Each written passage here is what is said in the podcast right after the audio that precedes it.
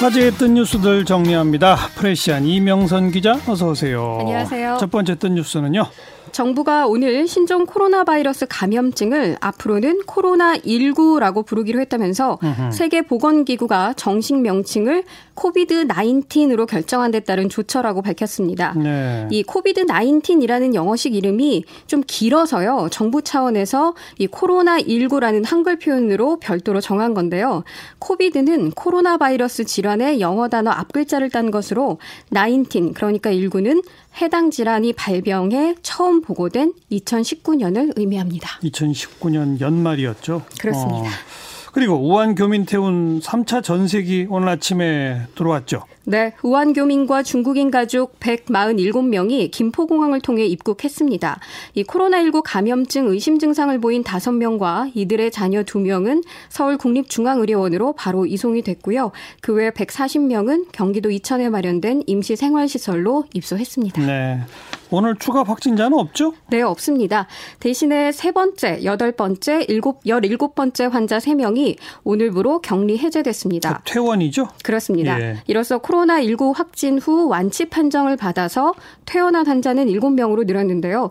전체 확진자 28명 중 4분의 1에 해당합니다. 예. 중앙방역대책본부에 따르면요. 현재 치료 중인 환자 대부분도 안정적이라고 합니다. 네. 뭐 어제 그제부터 계속 이야기지만 혹시 뭐 재수 없이 걸려도 다 나요. 네. 네. 예. 다음 소식은요. 유명해지고 싶다라면서 지하철에서 코로나19 감염자 행세를 한 20대 유튜버 강모 씨 기억하실 텐데요. 네네. 강 씨에 대한 경찰의 구속영장이 기각되면서 어. 향후 처벌 수위에 관심이 쏠리고 있습니다. 강 씨는 구속 전 피의자 신문 하루 전날 다른 유튜버와의 인터뷰에서 자신의 잘못을 인정하면서도 심각한 범죄는 아니지 않느냐, 경범죄 벌금 많이 나와도 2, 3만 원이라고 주장했습니다. 음. 또 영장 기각 후에는 정의가 승리했다 하면서 거대한 국가 권력으로부터 나약한 개인이 승리한 재판이다. 100% 구속될 거라고 했던 악플러에게 이겼다. 이렇게 말하는 모습을 보여서요. 진정으로 반성하고 아이고. 있는 것 같지는 않아 보였습니다. 아무리 그래도 그냥 조용히 있지 이게 뭡니까? 누리꾼들은 재발 방지를 위해서라도 강력 처벌해야 한다면서 분노하고 있는데요. 단지 구속을 면한 것뿐인데 마치 무죄 선고를 받은 것 마냥 행동하고 있다. 또 정의의 승리, 뭐 권력의 상대로 한 승리 이렇게 말하는 걸 보니 무개념이다. 그런가 하면 공동체를 위협하는 이런 사람이야말로 바이러스다. 네. 이런 비난이 쇄도하고 있습니다. 근데 그 사람 그 친구가 주장한 바가 뭐 2, 3만 원 경범죄? 그게 네. 맞아요? 어, 확답하기는 어렵지만 그보다는 그래도 높은 수준의 처벌을 받을 것으로 보입니다. 경찰은 강 씨에게 업무방해와 경범죄 처벌법상 불안감 조성 행위 등 두 가지 혐의를 적용했는데요. 강 씨의 이 감염자 행세에 도시철도 관계자와 경찰이 출동하는 등 실제로 소동이 빚어졌습니다. 이에 경찰은 강 씨가 도시철도의 업무를 방해한 것으로 보고 있습니다. 네. 형법상 업무방해죄는요. 5년 이하의 징역 또는 1,500만 원 이하의 벌금에 처하게 됩니다. 그리고 경범죄라고는 하지만 이 처벌법상 불안감 조성 행위는 10만 원 이하의 벌금이나 구류 또는 과료를 부과합니다. 따라서 과태료 처분이 되더라도 강 씨의 주장처럼 이 2, 3만 원 수준은 넘을 것으로 보입니다. 예, 예. 또 검찰이 구속영장을 청구한 것만 봐도요. 그렇죠. 벌금형으로 약식 기소하지 않고 정식 재판에 넘기겠다라는 의지를 보인 것이라서요. 2, 3만 원보다는 좀 더 높게 나올 것 같습니다. 네. 자, 다음 또 뉴스는 이산화탄소를 마구 발생하고 또 숲을 파괴하고 환경을 오염시키는 등 지구를 지금 이대로 사용한다면 환경 파괴에 따른 한국의 경제적 손실은 과연 얼마나 될까요? 뭐 어마어마하겠죠. 예.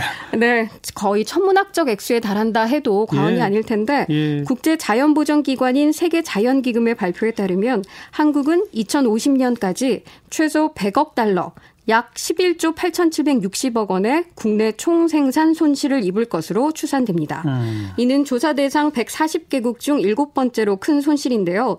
가장 큰 손실을 입을 나라로는 미국이 꼽혔습니다.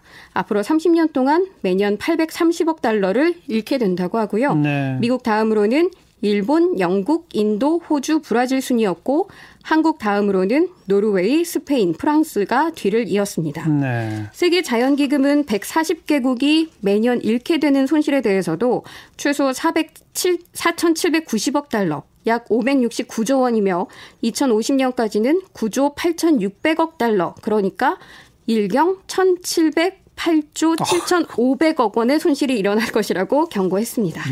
단위가 이제 뭐 일경 일경이 네. 넘는 손실을 본다. 그렇습니다. 앞으로 30년 동안. 네. 네. 어, 세계 자연기금은요, 2050년까지 지구에서 홍수, 폭풍, 해수면 상승의 여파로 매년 3,200억 달러, 탄소 저장력 상실로 1,280억 달러, 곤충 개체수 감소로 150억 달러에 농수 부족으로 190달러까지 이 손실이 발생할 것이라는 걸 굉장히 구체적으로 밝히고 있는데요. 예, 예. 세계 자연기금 사무총장은 이제 자연 보존은 윤리 윤리적 문제일 뿐 아니라 사회 경제적 문제라면서 이대로 지구를 내버려 둔다면 다음 세대는 돌이킬 수 없을 만큼 파괴된 자연 때문에 지금보다 몇 배, 수천조 달러 이상의 경제적 손실을 입을 것이라고 경고했습니다. 그러니까 이제 정말 돈 문제를 생각하더라도 환경 보호하자 이거 아닙니까? 그렇습니다. 마지막 뜬 뉴스는요. 문단계 미투를 촉발한 최영미 시인이 다시 목소리를 높이면서 오늘 하루 포털 사이트를 뜨겁게 달궜습니다. 예. 최영미 시인은 시집 돼지들에게 개정 증보판을 내면서 자신의 장편시 돼지들에게 등장하는 이 돼지의 모델은 2000년대 초에 만난 문화예술계 권력 인사라고 말했는데요.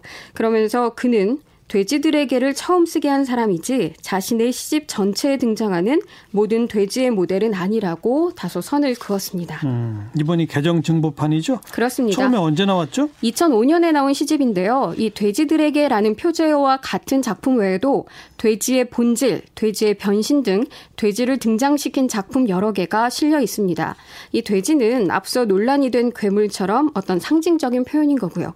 최용미 시인은 한 언론과의 인터뷰에서 왜 시의 모델이 누구냐고 난리치는지 개탄스럽다며 지금은 경황이 없지만 나중에 내 입장을 SNS에 길게 밝히겠다고 전했습니다. 여기까지 수고하셨어요. 감사합니다. 패션 이명선 기자였어요.